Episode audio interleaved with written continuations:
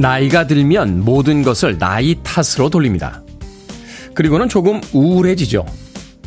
눈이 잘 안 보이면 노안, 깜빡깜빡 잊어버리는 건 건망증, 시린, 무릎 통증은 관절염이라고 부르면서요. 우리의 눈은 지난 시간 참 많은 것들을 봐왔습니다. 역사적인 사건들도 여행지의 아름다운 풍경도 또 자주 잊어버린다는 건 그만큼 기억하고 있는 것들이 많다는 뜻이겠죠. 지식도 추억도. 아픈 무릎은 부지런히 이곳저곳으로 모험을 했다는 의미일 겁니다. 누군가는 아직 갖지 못한 것들에 행복해하며 또 하루를 맞습니다. 8월 18일 목요일 김태원의 프리웨이 시작합니다. 경쾌하게 시작했습니다. 엘비스 프레슬리의 Don't Be Cruel 임수성님의 신청곡으로 시작했습니다. 빌보드 키드의 아침 선택 김태훈의 프리웨이 저는 클 태 자 쓰는 테디 김태훈입니다. 5458님 와 엘비스다 굿모닝 테디 저 엘비스 광팬인데 하루를 기분 좋게 시작할 수 있을 것 같습니다. 라고 하셨습니다. 최근에 극장가에서 엘비스라는 영화가 또 상영이 되기도 했는데 우리나라에 참 엘비스 팬들 많다라고 하는데 극장에서 영화는 그렇게 크게 상업적으로 성공은 하지 못했습니다. 영화는 굉장히 재밌습니다. 박애정님, 테디 아침이 선선합니다. 계절이 참 신기하네요. 선선한 이 아침 테디와 함께 합니다. 오늘도 함께 달려요. 라고 하셨습니다. 아침 저녁으로는 이제 가을 느낌이 조금씩 나기 시작했죠. 한여름에는 아침 저녁에도 그 푹푹 찌는 날씨와 또 습한 공기가 느껴졌었는데 최근에는 KBS에 이렇게 출근할 때 보면 아침 공기는 이제 가을로 가고 있구나 하는 걸 느낄 수가 있습니다. 3735님 이제 정말 가을인가 봅니다. 어젯밤에도 선풍기 없이 시원하게 잘 잤습니다. 오늘 아침 공기도 시원하네요. 라고 하셨고요. 조금주님 테디 안녕하세요. 저는 내일부터 휴가 갑니다. 남해 바다 다녀오려고요. 좀 늦었지만 잘 쉬고 올게요. 라고 하셨는데 휴가는 지금 가기가 정말 좋지 않습니까? 여행지에서 이것저것 구경 다니기도 그렇고 맛있는 것 먹기에도 그렇고요. 조근주님 잘 다녀오시고 다녀오셔도 다시 청취해 주시길 부탁드릴게요. 물론 남해에서도 들을 수 있습니다만 휴가 가시면 늦잠도 좀 주무시고요. 네, 라디오 방송 조금 쉬셔도 괜찮습니다. 5110님 굿모닝 테디 매일 시작하는 아침은 설레는 것 같아요. 많이 웃는 날 보내세요. 라고 해 주셨습니다. 고맙습니다. 자, 청취자분들의 참여 기다립니다. 문자번호 샵 1061, 짧은 문자는 50원, 긴 문자는 100원, 콩으로는 무료입니다. 유튜브로도 참여하실 수 있습니다. 여러분은 지금 KBS 2라디오, 김태훈의 프리웨이 함께하고 계십니다. KBS 2라디오, yeah, go ahead. 김태현의 프리웨이.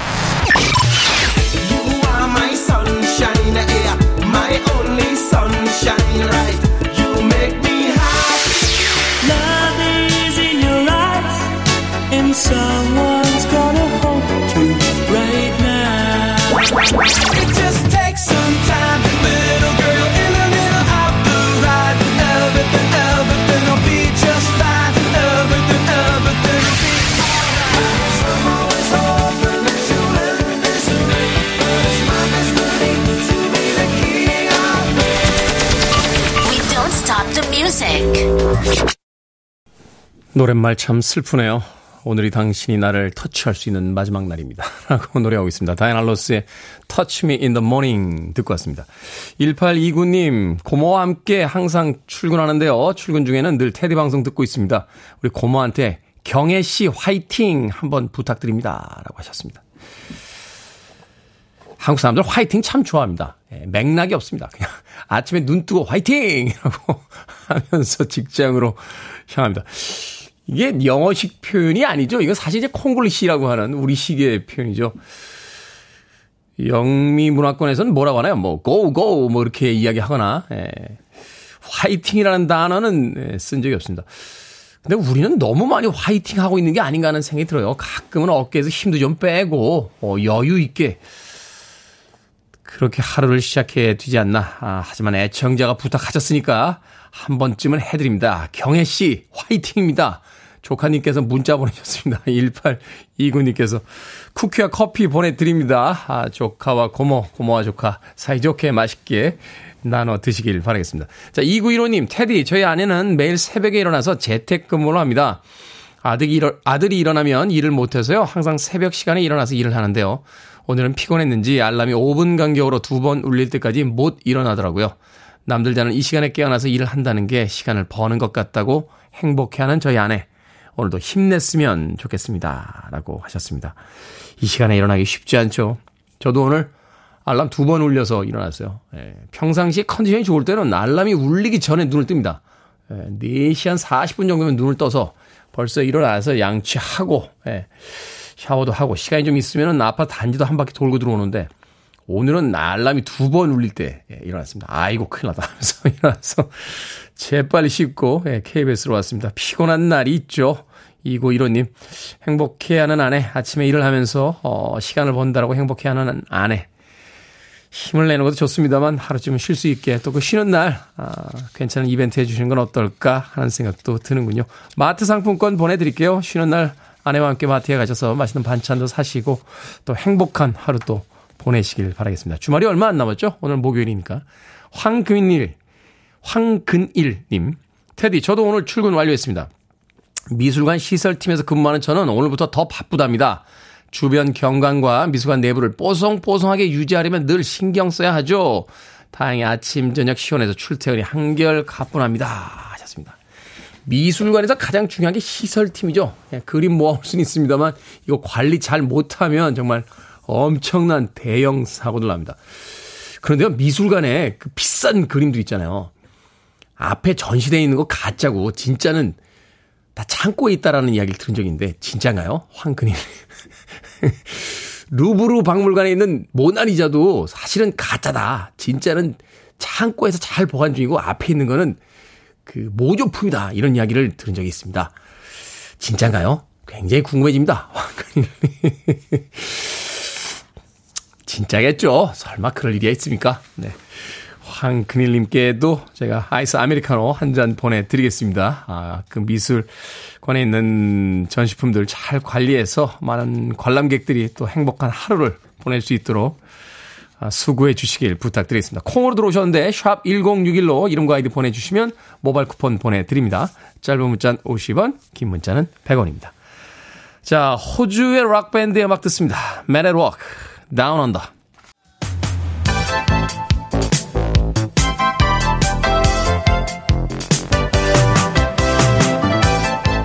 이 시간 뉴스를 깔끔하게 정리해 드립니다. 뉴스 브리핑 캔디 전혜연 시사평론가와 함께합니다. 안녕하세요. 안녕하세요. 캔디 전혜연입니다. 자, 어제 대통령 취임 100일 기념 기자회견이 있었습니다. 대략 50분간 진행이 됐는데 어떤 내용의 질의응답이 오갔나요?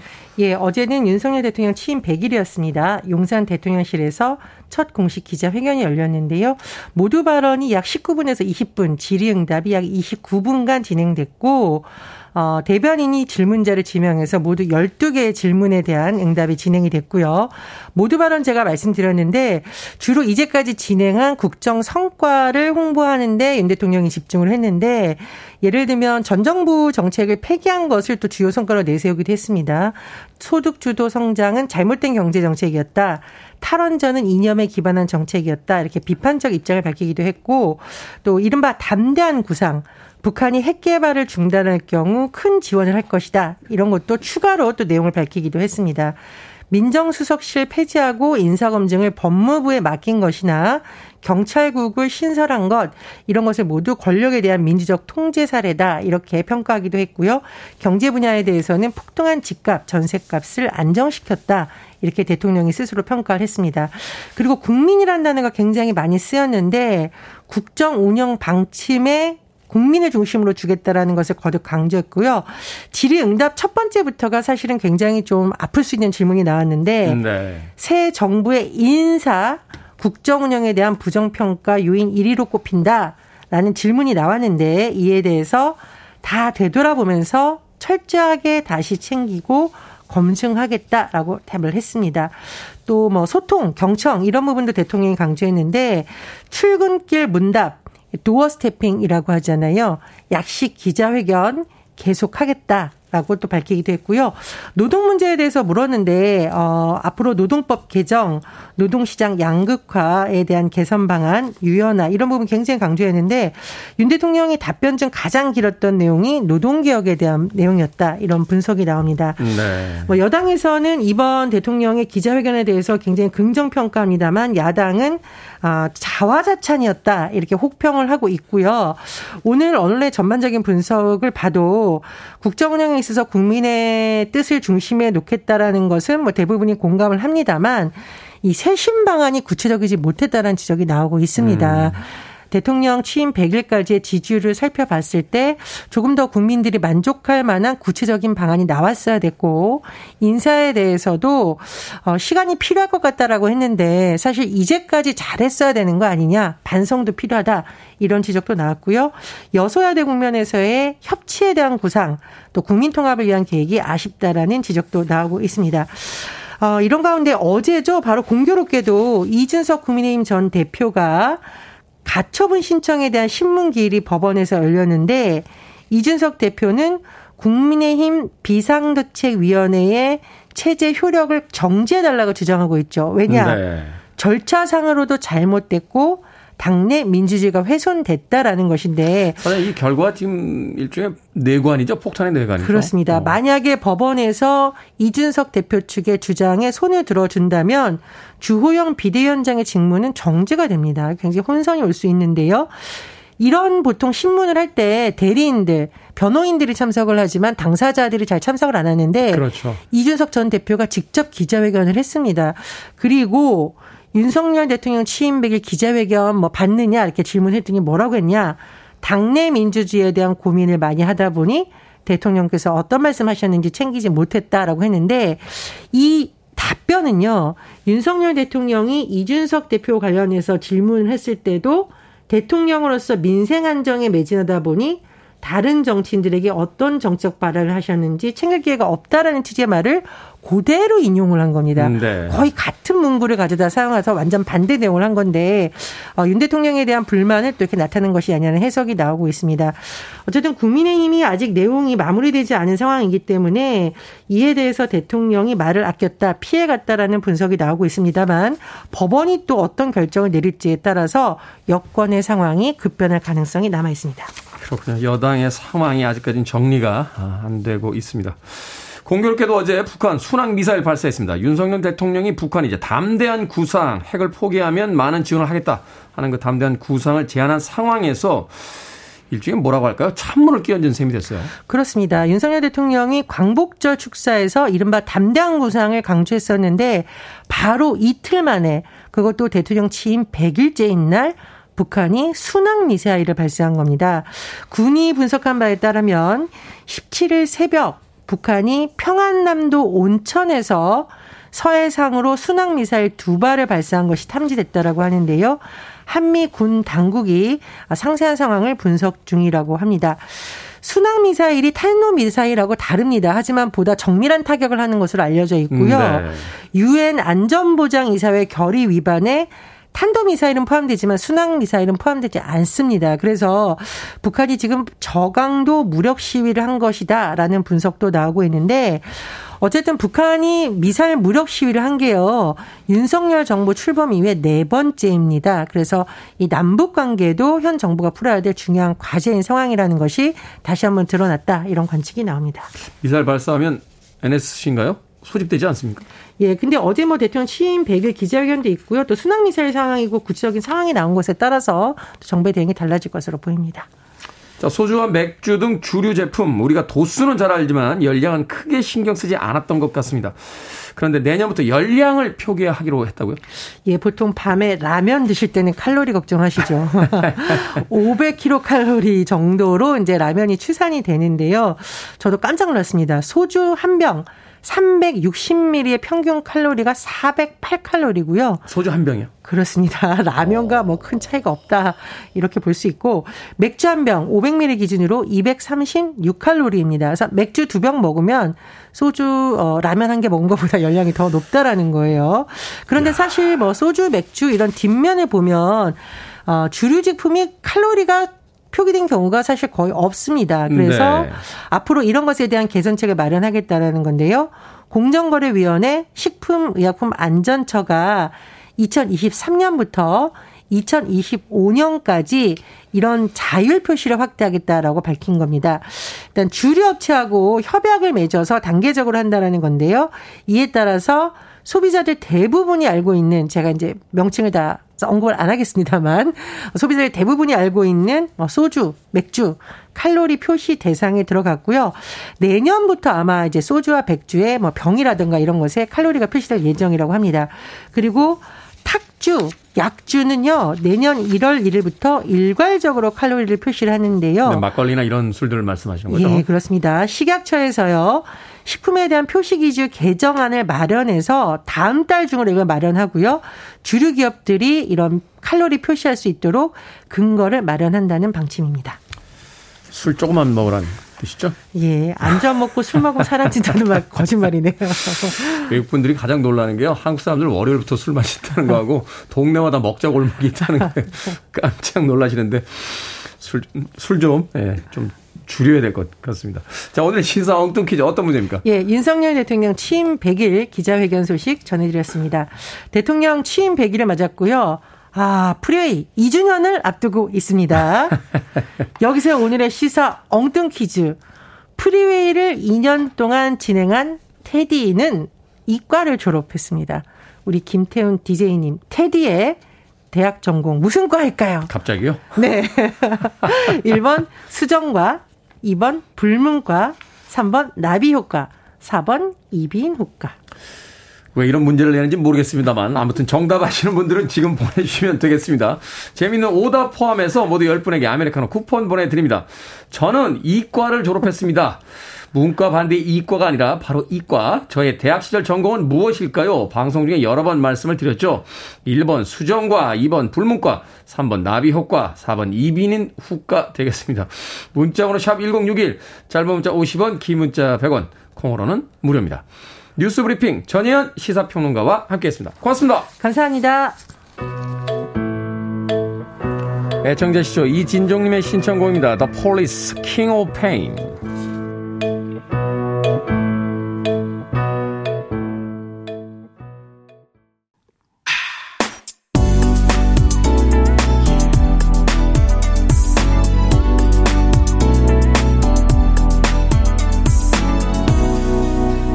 김태훈의 Freeway.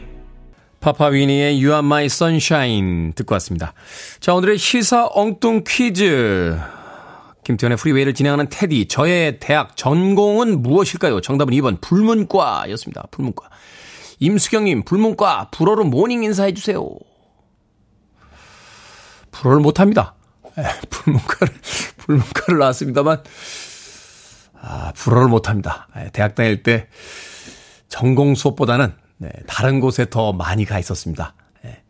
아침 인사요? 어, 뭐 특별한 게 있나요? 그냥 봉수 이렇게 인사하면 되지 않습니까? 네.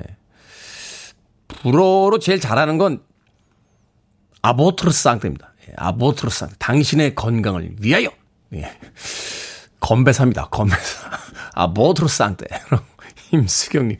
6142님, 정답이요. 묻지도 따지지도 말라는 불문과죠. 하셨습니다.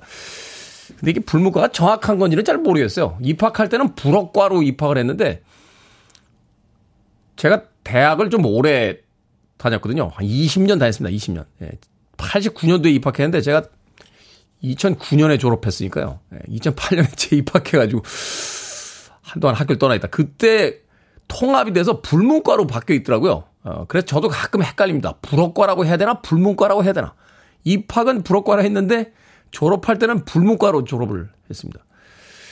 학교를 너무 오래 안 갔더니 전공을 바꿔 놓으셨더라고요, 학교에서. 불어 불문과는 불문과라고 부르고요. 어, 불어과는 그냥 불어과라고 표기가 되어 있습니다. 뭐 이게 궁금한가요? 근데, 예. 5016님, 매일 당신과 아, 매일 아침 테디와 함께해서 행복합니다. 라고 하셨고요. 1299님 미남과 목소리까지 멋진 테디님 굿이라고 하셨습니다. 3041님 불문과는 왜 가셨어요? 아침부터 엄청 궁금합니다. 라고 하셨는데. 연극영화과 영화 연출 받다 떨어지고요. 네. 그냥 아무데나 가자 그랬는데 친구가 불문과 불어과 여자 학생들이 그렇게 예쁘다 그래서 그래서 갔습니다. 예, 농담이냐고요? 진담입니다. 진짜 갔습니다. 그래서 아, 많은 여학생들의 그 설렘과 아쉬움을 뒤로 한채 예, 학교 생활을 해야만 했죠. 뭐 그렇단 이야기. 자, 방금 소개해드린 분들 포함해서 모두 10분에게 아메리카노 쿠폰 보내드립니다. 당첨자 명단 방송이 끝난 후에 김태훈의 프리웨이 홈페이지에서 확인할 수 있습니다. 콩으로 당첨이 되신 분들은 방송 중에 이름과 아이디 문자로 알려주시면 모바일 쿠폰 보내드리겠습니다. 문자 번호는 샵1061, 짧은 문자는 50원, 긴 문자는 100원입니다. 자, 신원준님의 신청곡으로 합니다. 수잔 베가, Tom's Diner.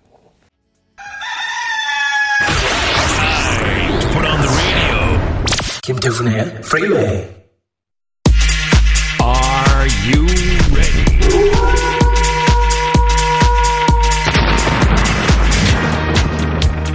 고민을 깔끔하게 정리하는 시간, 결정은 해드릴게. 신세계 상담소.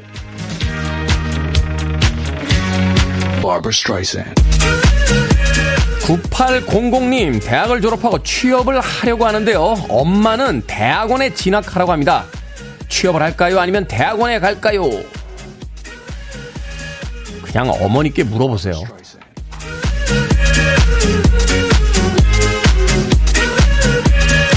익명을 요청하신 분께서 직장에서 일을 엄청 열심히 했더니 인정은 받고 있지만 점점 일을 더 많이 시킵니다. 대충 일하면서 워라벨을 챙길까요? 아니면 계속 열심히 일할까요? 계속 열심히 일해봅시다. 열심히 일하면 어디까지 갈 수 있는지 한번 알아보는 거죠.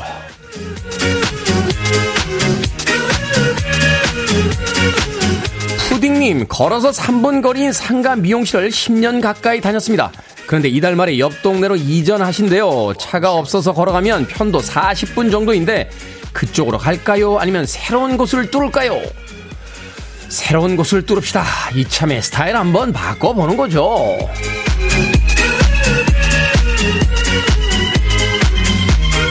김예진님, 동료랑 카풀을 하는데 동료가 5분씩 늦습니다. 말을 해야 할까요? 아니면 그냥 모른 척하고 기다릴까요? 그냥 모른 척 기다려 줍시다. 5분 정도면 라디오 켜고 음악 한 곡 듣기 딱 좋은 시간이네요.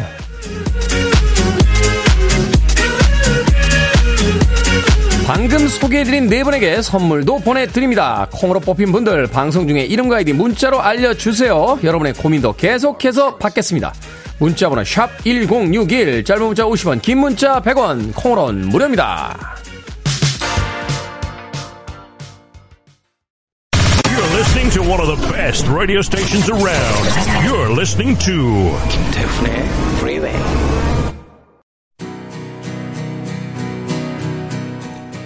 빌보드 키드의 아침 선택 KBS 2라디오 김태훈의 프리웨이 함께하고 계십니다.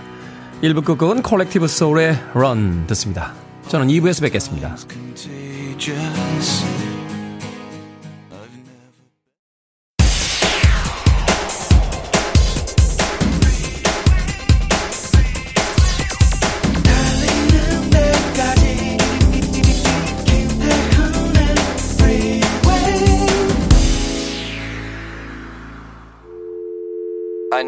Arms around me. I need to feel your touch.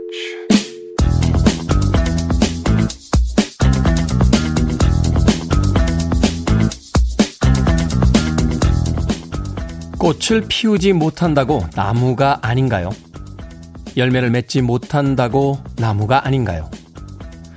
꽃이나 열매를 담지 못해도 당신은 그대로 아름답습니다. 당신의 푸르는 잎도 충분히 사랑받을 자격이 있습니다. 깊게 뻗은 뿌리는 땅을 굳세게 만들고 높게 뻗은 가지는 꿈을 꾸며 춤춥니다.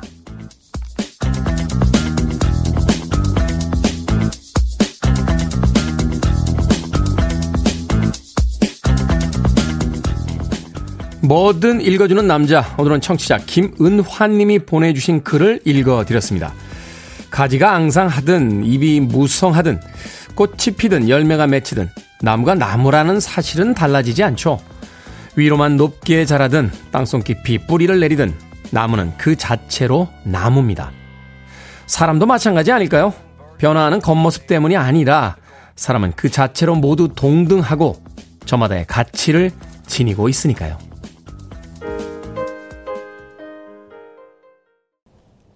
몇 년 전에 세상을 떠났죠. 1969년도 우드스탁 페스티벌에도 섰던 전설적인 락 보컬 리스트였습니다. 조 코커의 You Are So Beautiful 듣고 왔습니다. 자, 이 곡으로 시작했습니다. 김태훈의 프리웨이 2부 시작했습니다. 앞서 일상의 재발견, 우리 하루를 꼼꼼하게 들여다보는 시간, 뭐든 읽어주는 남자. 오늘은 청취자 김은환 님이 보내주신 글을 읽어드렸습니다. 김보배님, 뿌리 깊은 나무가 바람에 흔들리지 않는다 하는 문장도 생각이 납니다. 하셨고요. 김시영님, 테디처럼 잘생기지 못했다고 남자가 아닌가요? 하셨는데. 잘생기진 못해요. 다 남자죠. 네. 엄마 개토님, 남편을 있는 그대로 바라보며 지내기엔 이번 생이 힘들 듯 합니다.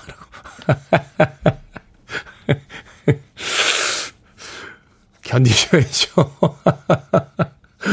지금 뭐 제가 어떻게 해드릴 수가. 그러게 결혼하시기 전에 미리 물어보시지. 지금 물어보시면 저한테 어떻게 하라는 겁니까? 엄마 개토 김정희님, 여친에게 다른 건 용서해도 살찌면 안 된다고 계속 얘기하고 있습니다. 테디도 같은 생각인가요? 아닙니다. 전혀 다른 생각입니다. 살찌는 게 용서받을 일입니까? 김정희님, 큰일 나셨네. 21세기에요. 2022년입니다. 이런 생각으로 세상 사시면 안 돼요. 거기까지만 하겠습니다. 자, 뭐든 읽어주는 남자. 여러분 주변에 의미 있는 문구라면 뭐든지 읽어드립니다. 김태훈의 프리웨이 검색하고 들으셔서 홈페이지 게시판 사용하시면 됩니다. 말머리 뭐든 달아서 문자로도 참여 가능합니다. 문자 번호 샵 1061, 짧은 문자 50원, 긴 문자 100원, 콩으로는 무료입니다. 오늘 채택되신 청취자 김은화님에게 촉촉한 카스테라와 아메리카노 두 잔 모바일 쿠폰 보내드립니다.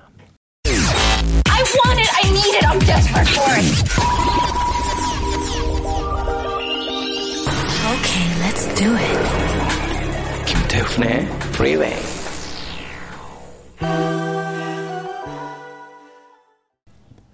두 곡의 음악 이어서 듣고 왔습니다. 0184님의 신청곡, 쿡다북스의 Your Eyes, 그리고 7951님의 신청곡이었죠. 제라드 졸링의 Love is in Your Eyes까지 두 곡의 음악 이어서 듣고 왔습니다. 도효준님, 안녕하세요, 테디. 저희 집은 온 가족이 확진이라 지금 집에서 다 같이 프리웨이를 듣고 있답니다. 라고 하셨습니다. 가족 중에 누군가가 한 명 코로나에 걸리면 안 걸릴 수가 없더라고요. 어, 좁은 집에서 아무리 방에서만 생활한다라고 해도 쉽지가 않죠. 네. 아무쪼록, 어, 모든 가족들 다 건강하게 완치되시길 바라봅니다. 아, 제가 치 킨 한 마리와 콜라 보내드리겠습니다. 맛있게 나누시고요. 외롭지 않잖아요. 그래도. 저도 혼자 격리된 적이 있는데, 야, 방에서 혼자 격리돼 있으니까, 방 안에 있던, 네, 인형들도 말을 겁디다. 예, 그래가지고. 도효주님.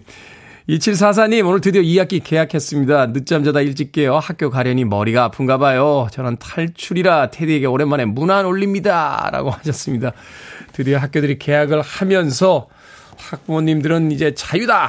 적어도 학교에 가 있는 동안만큼은 자유다!를 외치고 있는데 학교를 가야 하는 학생들은 또 머리가 아픈 것 같죠? 2744님. 자, 1890님, 테디, 직장에서 스트레스를 너무 많이 받아서 사표를 냈는데요. 아쉬움이 전혀 없네요. 잘한 거 맞죠? 하셨는데, 아쉬움이 전혀 없으면 잘 하신 겁니다. 그렇죠. 음, 언젠간 떠나야 될 때가 오는데, 에, 누군가에게 밀려서 떠나냐, 아니면 내가 스스로 선택해 떠나냐, 그 차이가 인생에서 많은 것들을 어, 다르게 만드는 게 아닌가 하는 생각이 드는군요. 1890님. 사표 냈는데 아쉬움 없으면 잘 떠나신 겁니다. 제가 응원의 의미로 네, 비타민 음료 보내드리겠습니다. 비타민 음료 한 잔 하시고 또 새로운 인생을 향해서 성큼성큼 나가 보시길 바라겠습니다. 어, 박영숙님, 테디 오늘 입은 티 무슨 색인가요? 서성용님, 와 티셔츠 이뻐요 라고 하셨는데 이건 무슨 색이라고 하죠? 이거 남색이라고 하나요? 네, 파란색? 남자들은 파란색 종류는 다 파란색입니다. 예, 하늘, 하늘색, 바다색, 뭐 여러 가지 파란색의 종류가 있는데, 그렇지 않나요? 예, 밖에 있는 남자분들? 예, 빨간색 종류는 다 빨간, 빨간색에서 우리가 구분할 수 있는 건 핑크색 정도예요. 예, 핑크색도 그냥 빨간색이라고 이야기하는 분들이 있습니다. 파란색 종류가 제일 어렵습니다. 파란색은 그냥 다 파란색입니다. 하늘도 파랗고, 청바지도 파랗고, 예, 모든 것들이 바다도 파랗고, 그냥 다 파랗습니다. 파란색이라고 해야겠죠? 예, 무슨 색이라고 하나요? 파란색에서. 잘 모르겠어요. 무슨 색깔이라고 하는지. 자, 이번 주에 아주 특별한 이벤트 있습니다. 책 선물 드립니다. 일요일의 게스트죠. 김광현 재즈피플 편집장님이 공동 저자로 참여한 책입니다. 제목은 멜로시티 멜로팝. 80년대와 90년대 한국의 시티팝에 관한 책입니다. 읽어보고 싶으신 분들 문자로 신청해 주시면 이번 주에 모두 다섯 분 추첨해서 보내드립니다. 빠른 배송을 위해서 문자로만 신청을 받고 있습니다. 문자 번호는 샵 1061, 짧은 문자는 50원, 긴 문자는 100원입니다. 자, 샤카타게 음악으로 갑니다. Easier said than done.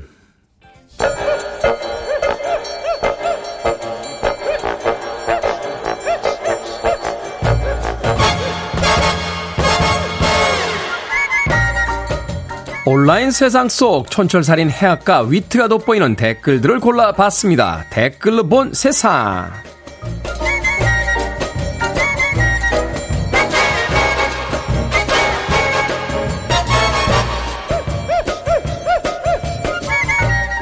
첫 번째 댓글로 본 세상. 이탈리아의 로마 도심 한복판에서 도로가 내려앉았습니다. 안쪽 땅굴에 갇힌 남성은 8시간 만에 구조가 됐고요. 지켜보던 시민 수십 명은 박수를 쳤습니다. 그런데 이 남성 곧 감옥에 갈 처지가 됐는데요. 알고 보니 인근 은행 금고를 털기 위해 땅굴을 파다가 약해진 집안이 무너져 안에 갇히고 말았던 거죠. 먼저 빠져나온 일당 중에 한 명이 신고한 덕분에 구조를 받을 수 있었다는군요. 여기에 달린 댓글 드립니다. 패트릭님, 범죄를 위해 땅굴을 파던 게 아니라 자기 무덤자리를 파고 있었던 거군요. 힐러님, 시민들이 박수친 이유가 구출에 성공해서가 아니라 도둑을 감옥에 보내게 돼서였나 봐요. 열심히 땅을 팠지만 무너지고 갇히고 믿었던 동료는 신고해서 감옥에 가게 되고 아 인생은 정말 무상한 겁니다.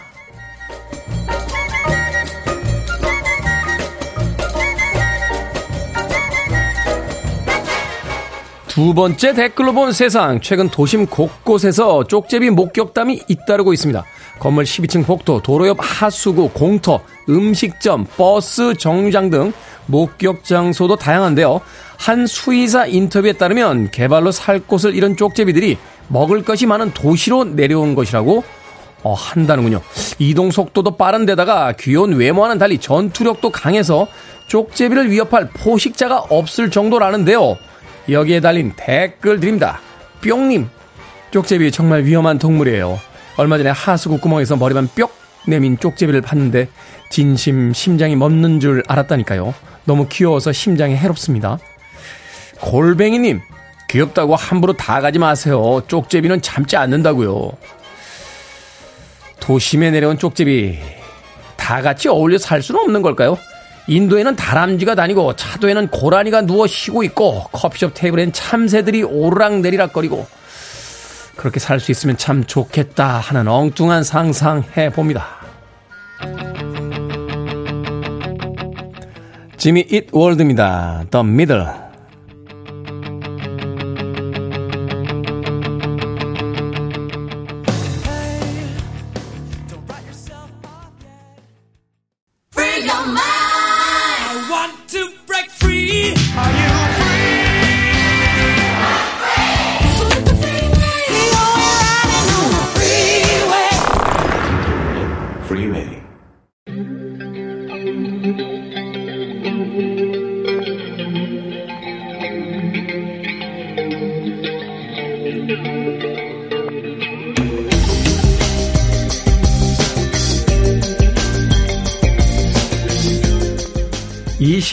(21세기의) 키워드로 우리의 역사를 살펴보는 시간입니다. 역사 대자뷰. 오늘도 공간 역사 연구소 박광일 소장님 나오셨습니다. 안녕하세요. 안녕하세요. 최근에 극장가의 영화 한산이 개봉하면서 이 이순신 장군에 대한 관심도 또 새삼 높아지고 있습니다. 특히나 아이들 데리고 온 그 부모님들이 굉장히 많더군요.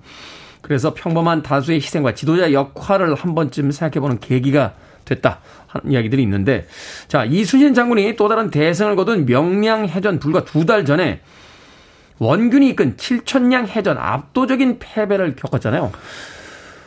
이 이야기부터 시작을 해보죠. 네, 사실은 이제 승리한 얘기는 많이 사람들이 얘기를 하고 또 음, 거기에 네. 대해서 또 관심을 갖게 되는데요.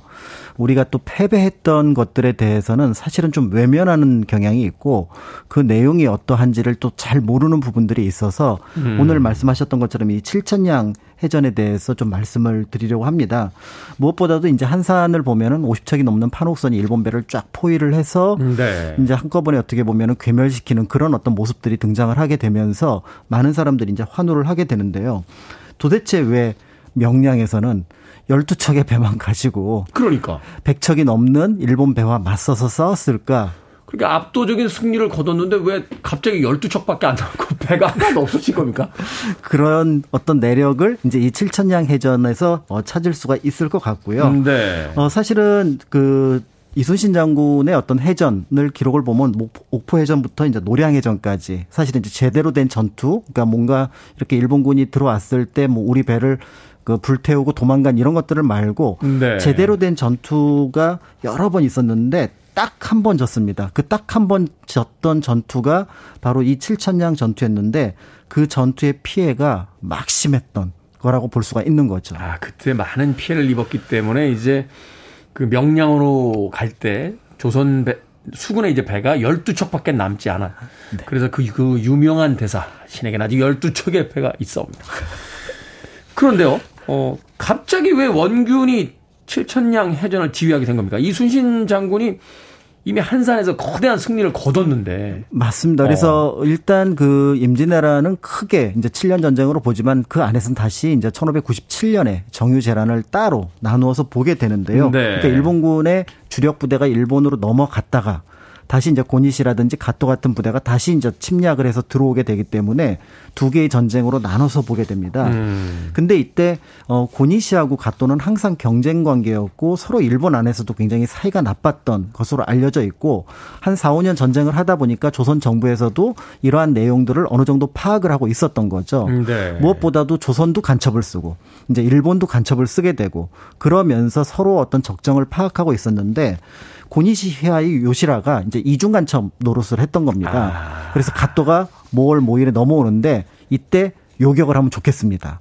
이 장계가 이제 조정에 전달이 되고요. 그래서 그 조정에 전달이 된 그 내용을 바탕으로 이순신에게 가토를 요격하라는 명령을 내리게 되는데요. 네. 아무리 봐도 이거 할 수 있는 전쟁이 아니라고 봤던 거죠. 결국 이제 이것을 어기게 되면서 우리가 알고 있는 것처럼 어, 처형 직전까지 갔다가 나중에 이제 신하들이 말려서 백의종군 정도로 끝나게 되는데 백의종군 정도가 아니라 이제 모든 걸 다 박탈당한 거잖아요. 그냥 일개 사병으로 내려가는 거잖아요. 그렇습니다. 어. 그래서 이제 백의종군을 하게 되고요.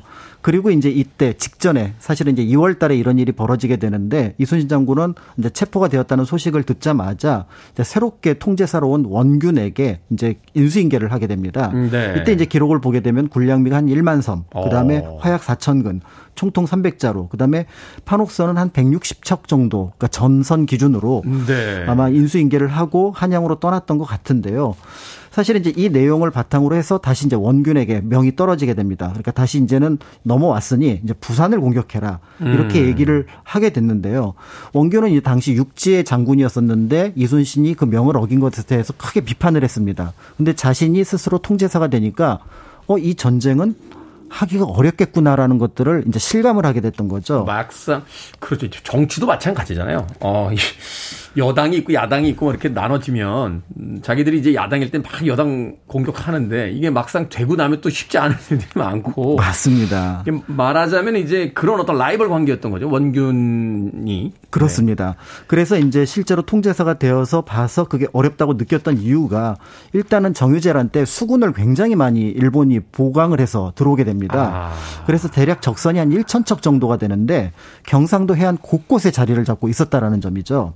그다음에 이제 두 번째는 보통 임진왜란 정유재란 할 때 일본군이 다 물러난 것으로 보이지만 4, 5만 명 정도는 항상 경상도와 전라도 일부 해안에 진을 치고 있었습니다. 말하자면 이제 교두보를 확보하고 있었던 그렇습니다. 그래서 지금도 이 일대에 가면 외성들을 많이 볼 수가 있는데요. 음. 그리고 무엇보다도 이제 화포도 이제 그 달아서 오고 또 그다음에 배도 더 크게 키워서 오기 때문에 실제로 이런 상황에서 작전 없이 전쟁을 들어간다라는 것들은 위험하다고 여겼고요. 무엇보다도 이렇게 되려면 수륙 병진을 해야 되니까 육군도 도와달라. 그래서 최찰사 이원익 도원수 권율에게 만약에 같이 간다면 나는 갈 수 있다. 그러나 수군만은 못 간다. 그러니까 후방에서 교란시켜주고 공격해주면 수군 쪽에서도 같이 공격을 하겠지만 수군만으로 갔다가는 쉽지 않다. 그렇습니다. 음. 그런데 이 내용이 사실은 이전에 이순신 장군이 했던 내용이랑 똑같거든요. 음. 그러니까 이제 권율은 이게 무슨 말이냐, 이거는 명령 회피 아니냐라고 얘기를 했고 당시 조정에서는 이제 선조의 재가를 얻어서 어떤 일이 벌어지게 되냐면 수군에 대한 통제권을 육군 사령관이었던 도원수가 가질 수 있도록 그렇게 아. 해놓았던 상황입니다. 수군이 명령 불복을 하면 그 도원수가 그 수군 통제권까지 가져가는 그렇죠. 육군 참모총장이 해군 참모총장을 지휘할 수 있는 권한을 갖게 되어 있었던 거고요. 결국은 이제 권율의 명령에 의해서 한 100여 척의 함선을 이끌고 부산 쪽으로 가게 됩니다. 그런데 이제 가덕도 안골포에서 약간의 소규모 전투를 벌였고 적의 배를 한 두 척 정도 태우지만 실제로 우리 손실이 더 컸거든요. 네. 그런 면에서 패배를 하고 아 이거 부산까지 못 가겠는데 하고 가덕도에서 돌아오게 되니까 권율은 이거 어 명령을 어긴 것이네 네. 하면서 이때 이제 그 유명한 장면이죠. 곤장을 때리게 됩니다. 아, 장군이 곤장을 맞아요? 네. 네. 그러니까 이제 억울한 마음에 다시 이제 배를 이끌고 다대포까지 가게 되는데 여기서는 또 어이없는 일이 벌어집니다. 어, 우리 전함 20척이 조류에 휩쓸려서 실종되는 그리고 그 배가 결국은 적군에 의해서 파괴되는 일이 벌어지게 되는데요. 이야. 이게 이제 굉장히 큰 문제였던 게 바로 뭐냐면 이 상황에서 이제 일본 수군은 파악을 한 거죠. 아, 조선 수군이 노리고 있는 게 부산이다. 자꾸 왔다 갔다 하는 거 보니까 이쪽으로 공격이 들어오겠구나. 그렇습니다. 그래서 이제 그러면 조선순군과의 결전을 준비하기 위해서 뭔가 조처를 취해야겠다라고 했으니 승전도 없는 상황에서 어이- 어떻게 보면은 작전을 적에게 노출한 그런 상황이 됐다고 볼 수가 있는 거죠. 일단은 소규모 전투에선 계속 졌고 아군의 피해는 늘어나고 거기다 작전까지 노출됐다. 이 정도면 뭐 장군집 박탈까지 가는 거 아닙니까? 맞습니다. 그래서 결국은 또 두 번째 곤장을 맞습니다. 또 맞아요. 패배를 했으니까. 제일 아픈 게 맞은데 또 맞는 건데. 그렇죠. 네, 그렇죠. 그러니까 곤장. 여기에 이제 아마 원규는 자존심에다가 아니면은 뭔가 전의를 상실했던 걸로 보여지게 되는데요. 그렇죠. 앞으로는 길이 안 보이고 뒤에서는 자꾸 곤장을 때려대고 네. 난감한 상황이죠. 그래서 이제 굉장히 이제 큰 출진을 앞두고 이제 시- 어 부하 제장들이 이제 계속해서 면담을 요구를 하는데 기록에 따르면 술만 마시고 만나지 않았다. 이렇게 하게 되면서 결국은 그 전, 어, 출진만 어떻게 보면 형식적으로 하게 되는데요. 7월 14일 이제 출전을 하게 되고요. 네. 그런데 이 출전을 하자마자 왜군은 조선 수군을 계속해서 그러니까 도망가면서 그 전선을 늘려가게 됩니다. 근데 문제는 노를 젓는 격군이 조선 수군에서 굉장히 중요한데 자료를 보니까 이순신 장군 때는 배 한 척당 100명이 붙어 있었는데 원균 때는 50명 정도만 아. 붙어 있었다면은 배 크기는 똑같은데 이 배에 노를 젓는 그 군사들. 격군이 이제 줄었다는 건 그만큼 느려지고 힘들다는 거잖아요. 그렇죠. 기동력은 힘들어지고 격군들에게는 더 고통이 배가 되었고 그런 상황에서 잠시 가덕도에 상륙했던 400명이 전멸당하면서 결국은 이제 어떤 패배의 암운이 다가오고 있었던 거죠. 그렇군요. 자, 노래 한 곡 듣고 와서 명량 해전이 일어난 게 두 달 전 있었던 칠천량 해전에 대해서 계속 알아보도록 하겠습니다. 자, 어느 어, 조직이나 리더가 중요하겠죠. 트위스티드 시스터의 Leader of the Pack 듣습니다. 샹그릴라의 64년 넘버원 히트곡을 리메이크한 음악이었죠. 트위스티드 시스터의 Leader of the Pack 듣고 왔습니다. 빌보드 키드의 아침 선택, KBS 2라디오, 김태훈의 프리웨이, 역사 데자뷰. 오늘 박광일 소장님과 함께 칠천량 전투에 대해서 알아보겠습니다. 자, 원균이 이순신 장군의 자리를 대신하게 됐고 몇 차례 패배를 겪은 뒤에 이제 기본적인 군사 활동마저 안 하고 그냥 이제 전투에 나가게 되는 이런 상황이 벌어졌는데 자, 이렇게 악화될 대로 악화된 상태에서 이제 칠천량 해전이 벌어진 거죠. 네. 어, 그래서 이제 7월 14일 출진을 해서 사실은 7월 15일 제대로 된 전투도 하지 못한 상황에서 바람에 휩쓸려서 굉장히 위험한 상황에 빠지게 됩니다. 그러다 보니까 조선수군이 대대로 조금 쉬어가는 공간이 있었는데 네. 거제도하고 칠천도 사이 그 해협에서 이제 쉬고 있었던 거죠. 근데 쉬는 거는 문제가 없는데 문제는 척후 같은 것들을 세우지 않은 상황에서 결국은 일본군이 이 조선수군의 본진을 습격하게 됩니다. 그러니까 사실 척후가 없다라는 게 정보도 취합이 안 되고 또 말하자면 이제 적의 동태가 어떻게 되는지에 대한 어떤 예고도 받지 못한 상태에서 공격을 받은 거군요. 그렇습니다. 그래서 새벽에 어. 일어났더니 적군 적함 몇 대가 그 조선 함대 사이에 들어와 있고요. 그다음에 네. 외곽에는 적함의 본선이 막고 있었던 거죠. 그리고 몇 시간 만에 이제 패배가 명확해지니까 조선 수군은 이제 퇴로를 이제 찾게 됩니다. 그래서 동쪽으로는 진해, 서쪽으로는 한산도 일대로 퇴각하려고 하는데 모두 실패하게 되고요. 음. 결국 원균 역시 고성으로 퇴각해서 추년포 일대에 상륙했다가 죽음을 맞 이하게 되는데 아. 결국 이 전투에서 전투 초반에 한 80척 정도의 전함을 잃게 되고요. 나중에 이제 흩어진 전함들은 일본에 의해서 파괴가 돼서 한 160여 척 거의 대부분의 전함들이 이때 이제 소실되게 됩니다. 또 한편으로 당시 이제 그 전라 우수사 이었기 그다음에 경, 어, 충청수사 최호 같은 어떤 같이 싸웠던 장군들도 전사를 하게 되는데요. 그렇군요. 다만 이 상황에서 이 전쟁이 안 된다고 계속 얘기를 했던 인물이 있었습니다. 경상 우수사였던 배설이었는데 네. 배설이 12척의 배를 후방에서 가지고 있다가 필사의 탈출에 성공하게 되면서 음. 이 배가 명량에 쓰이게 됩니다. 이야, 이거 뭐 완전 영화네요. 조정의 반응 어땠습니까? 조정의 반응. 네, 조정의 반응은 이제 난리가 났죠. 그래서 비변사 같은 경우는 비록 전사했지만 원균 책임 물어야 된다라고 얘기를 하게 됐는데요. 죽은 사람한테 책임 네, 그런데 여기에 대해서 이 원균을 변호한 인물이 있습니다. 음. 바로 선조입니다. 왕이요? 네. 그래서 원균은 명을 따랐을 뿐이니 오히려 비변사의 당상이었던 이산해나 윤두수, 채찰사, 그 다음에 도원수가 책임을 져야 되지 원균 혼자서 책임을 질 것은 아니다. 이제 이렇게 얘기를 하게 되고요. 이게 무슨 궤변입니까? 그렇죠. 그래서 실록을 봤더니 실록이 이제 선조 실록이 있고 선조 수종 실록이 있는데 하나는 북인 정권에서 하나는 서인 정권에서 이루어졌는데 여기에도 공이 원균과 이순신에 대한 평가는 똑같습니다. 아, 그러니까 원- 당시 이제 당파가 나눠져 있으면은 사실은 이제 정권이 바뀐 다음에 실록을 다시 제작하는 경우가 아주 드물게 있었는데 네. 여기에서도 사실은 이순신은 서인에도 반대가 되고 북인에도 반대가 되는 동인 계열이거든요. 네. 그런데도 이순신에 대해서는 높게 평가를 하고 아. 오히려 원균에 대해서는 예를 들어서 탐하기가 유례가 없는 자로 군심을 잃었다.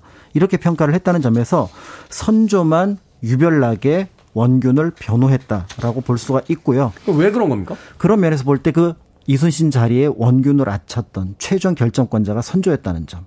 그래서 결국은 최종 책임을 자신이 져했던 부분들을 원균을 어떻게 보면 책임에서 좀 비껴가면서 어. 자신의 책임도 비껴가려고 했던 거라고 볼 수가 있는 거죠. 어떤 드라마나 영화 보면 이제 그 선조와 이순신 장군의 관계를 약간 해석할 때 사실 이순신 장군이 워낙 인기가 높아지니까 이제 선조가 어떤 위기감을 느꼈다. 이런 이런 어떤 해석도 있는데 네, 그 위기감이라고 하기도 하겠지만 한편으로는 어떻게 보면은 그 선조가 가지고 있었던 계속된 실패를 이순신이 극복하게 되면서 음. 그러면서 이제 선조가 가지고 있었던 어떤 뭔가의 또 다른 어떤 생각들이 컴플렉스. 어, 작용을 하지 않았을까라고 보여지는데요. 임금은 도망갔는데 이순신 장군은 계속 승리를 거두니까 일종의 그것도 약간 희생 아닌 희생 같은 것도 있었던. 그러고 이제 이순신 장군이 사실은 고분고분한 스타일이 아니라는 점. 그렇죠. 네, 그런 면에서 볼 때 감히 내 명을 어겨라고 하는 그런 부분들도 또 작동하지 않았을까 이렇게 보여집니다. 자, 이런 처참한 상황 속에서 이순신 장군 두 달여 만에 명량 해전을 이제 승리로 이끌게 됩니다. 이것도 참 불가사의한 게 같은 시기에 같은 훈련을 받은 이제 조선 수군. 그러니까 같이 싸운 사람들은 달라진 게 아니잖아요. 그렇습니다. 그리고 160척을 가지고 나가도 안 됐던 전투인데 이걸 12척을 가지고 승리를 대승을 거둔다. 이게 사실 상식적으로 제가 이야기 듣기로는 그 해군이 굉장히 강한 영국 같은 나라에서 이 해전사 공부할 때 이순신 장군을 그렇게 연구를 한다고 그러더라고요. 네, 맞습니다. 어. 그래서 실제로 이 이순신 장군의 명량 해전 같은 경우는 거의 불가사의에서 몇 가지 막 민간에서 전해지는 이야기가 있을 정도인데요. 네. 그런데 이제 문제는 이 명량에서 승리를 거뒀다고는 하지만 전세를 뒤바꾸기에는 본질적으로 문제가 있다라고 이순신 장군은 판단을 했습니다. 음. 우리 전력이 너무 약하다. 너무 약하다. 그래서 결국은 전력을 기르기 위한 작업에 들어가게 되는데요. 어 먼저 이제 그 조선 수군의 근거지를 옮기게 됩니다. 여태까지 한산도였는데 한산도는 이미 점령을 당한 상황이었고 파괴가 네. 됐습니다. 그래서 목포 앞에 고하도로 통제형을 옮깁니다. 옮긴다. 본진을 옮긴다. 네, 그래서 이제 여기에서 서해 진출을 일단은 막고 그다음에 함선과 무기를 보완하게 되는데요. 한 100일 정도 고하도에 머무르는 동안 함선은 한 40여 척, 그다음 병력은 2천에 3천 정도로 일단은 늘리게 됩니다. 음, 네. 그리고 이제 어느 정도 실력을 기른 다음에 통제형을 다시 옮기는데요. 강진만 일대에 있는 고금도로 옮기게 됩니다. 음. 이제 조금 더 다시 그 어떻게 보면 전선에 가까워졌다고 볼 수가 있는데요. 네. 그래서 인근에 이제 순천의 외성을 이제 압박할 수 있는 위치이기도 하고요. 여기에서 다시 한 전함 80척 그다음에 이제 병력을 한 5천 명까지 올리게 되면서 예전 한산도 수준으로 어느 정도까지 이제 어떻게 보면은 복구를 했다라고 볼 수가 있고요. 네. 그런 면에서 볼 때 이제 새로운 이제 정유재란의 마지막 전쟁을 계획하게 되는데 여기서 약간 변수가 생깁니다. 칠천양 해전은 조선에만 그 충격을 준 게 아니라 명나라에도 충격을 주게 되면서 이게 사실 임진왜란이 이제 조선이 뚫리게 되면 이제 명나라까지 일본군이 치고 올라온 간다는 거잖아요. 그렇습니다. 어. 그래서 이때 정유재란 때 명은 수군을 파견을 합니다. 진린 제독을. 그래서 이게 임진왜란에는 없는 장면인데 정유재란에만 나타나는 장면이거든요. 음, 네. 그런데 이 진린 제독이 굉장히 교만하기가 그지없는 인물이었습니다. 그 당시에 명 쪽의 캐릭터들은 다 그런 것 같아요. 그렇습니다. 그래서 네. 이 진린이 한양에 잠깐 들렀다가 가는데 모든 유성령을 포함해서 모든 사람들이 이순신이 진린을 이길 수 있을까? 왜군은 이길 수 있을 것 같은데 네. 진리는 못 이길 것 같다. 그런데 진리를 불러다가 뭐 여러 가지 좋은 말도 하면서 특히 이제 저리도 해전에서 압도적인 음. 승리를 왜군에게 한번 하게 되는데 이 공을 전부 다 명에게 넘겨줍니다. 아, 이순신 장군이 승리한 뒤에 그렇습니다. 그러니까 보니까 이 명수군이 볼 때는 조선수군을 절대로 어떻게 보면 능가할 수 없는 힘인데 가만히 보니까 조선 수군의 어떤 공을 자신들이 가져갈 수 있다고 하니까 적극적으로 협조하는 음. 그래서 임, 조, 임진왜란 당시에 조선과 명나라 사이에 거의 유일하게 어떻게 보면 합의가 이루어졌던 전쟁이 아. 바로 이 조선 수군과 명수군의 어떤 합의였다라고 볼 수가 있고요. 그러니까 전력적으로 뛰어나네요. 우리는 승리가 필요한 것이지 공이 필요한 게 아니니 그렇습니다. 우리가 승리를 거두고 공은 넘겨줄 테니 협조해 달라. 그렇죠. 진린 입장에서는 타국에 와서 위험한 전쟁에 적극적으로. 적극적으로 참여할 필요는 없고 네. 공은 가져갈 수 있으니 기가 막히군요. 네, 그러면서 어떤 의미에서 보면은 이제 마지막 전쟁을 준비할 수 있는 분위기를 다시 만들어내었으니 사실은 이순신 장군은 전투에서 탁월한 능력을 보였지만 지금 보셨던 것처럼 고하도 고금도에서 다시 전력을 복구하는 데 있어서 역량을 보여주었다는 점에서 진정한 리더십은 어디에 있는지. 음. 그래서 전투로 이순신 장군의 어떤 리더십을 평가하기에는 부족함이 있겠다라는 것들을 다시 한번 생각하게 됩니다. 그렇죠. 뭐 저야 전쟁터에 가본 적은 없습니다만 그 앞에 누가 서 있느냐, 어떤 사람이 우리를 지휘하느냐에 따라서 이 병사들의 각오가 달라지는 거잖아요. 네. 이길 수 있다라는 것을 이제 믿게 만드는 그 지휘자 리더십이 굉장히 중요하지 않나. 그것을 바로 이순신 장군을 통해서 우리가 다시 한번 음, 알수 있는 대목이 아닌가 하는 생각 해봤습니다. 자, 역사 대자뷰 오늘은 칠천량 해전에 얽힌 이순신 장군과 원균의 이야기 공간 역사 연구소 박광일 소장님과 나눠봤습니다. 고맙습니다. 감사합니다.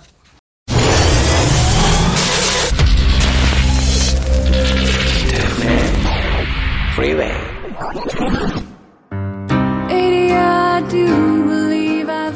KBS 이라디오 김태훈의 프리웨이 오늘 방송 여기까지입니다. 오늘 끝곡은 세라 맥라클란의 Adia 듣습니다.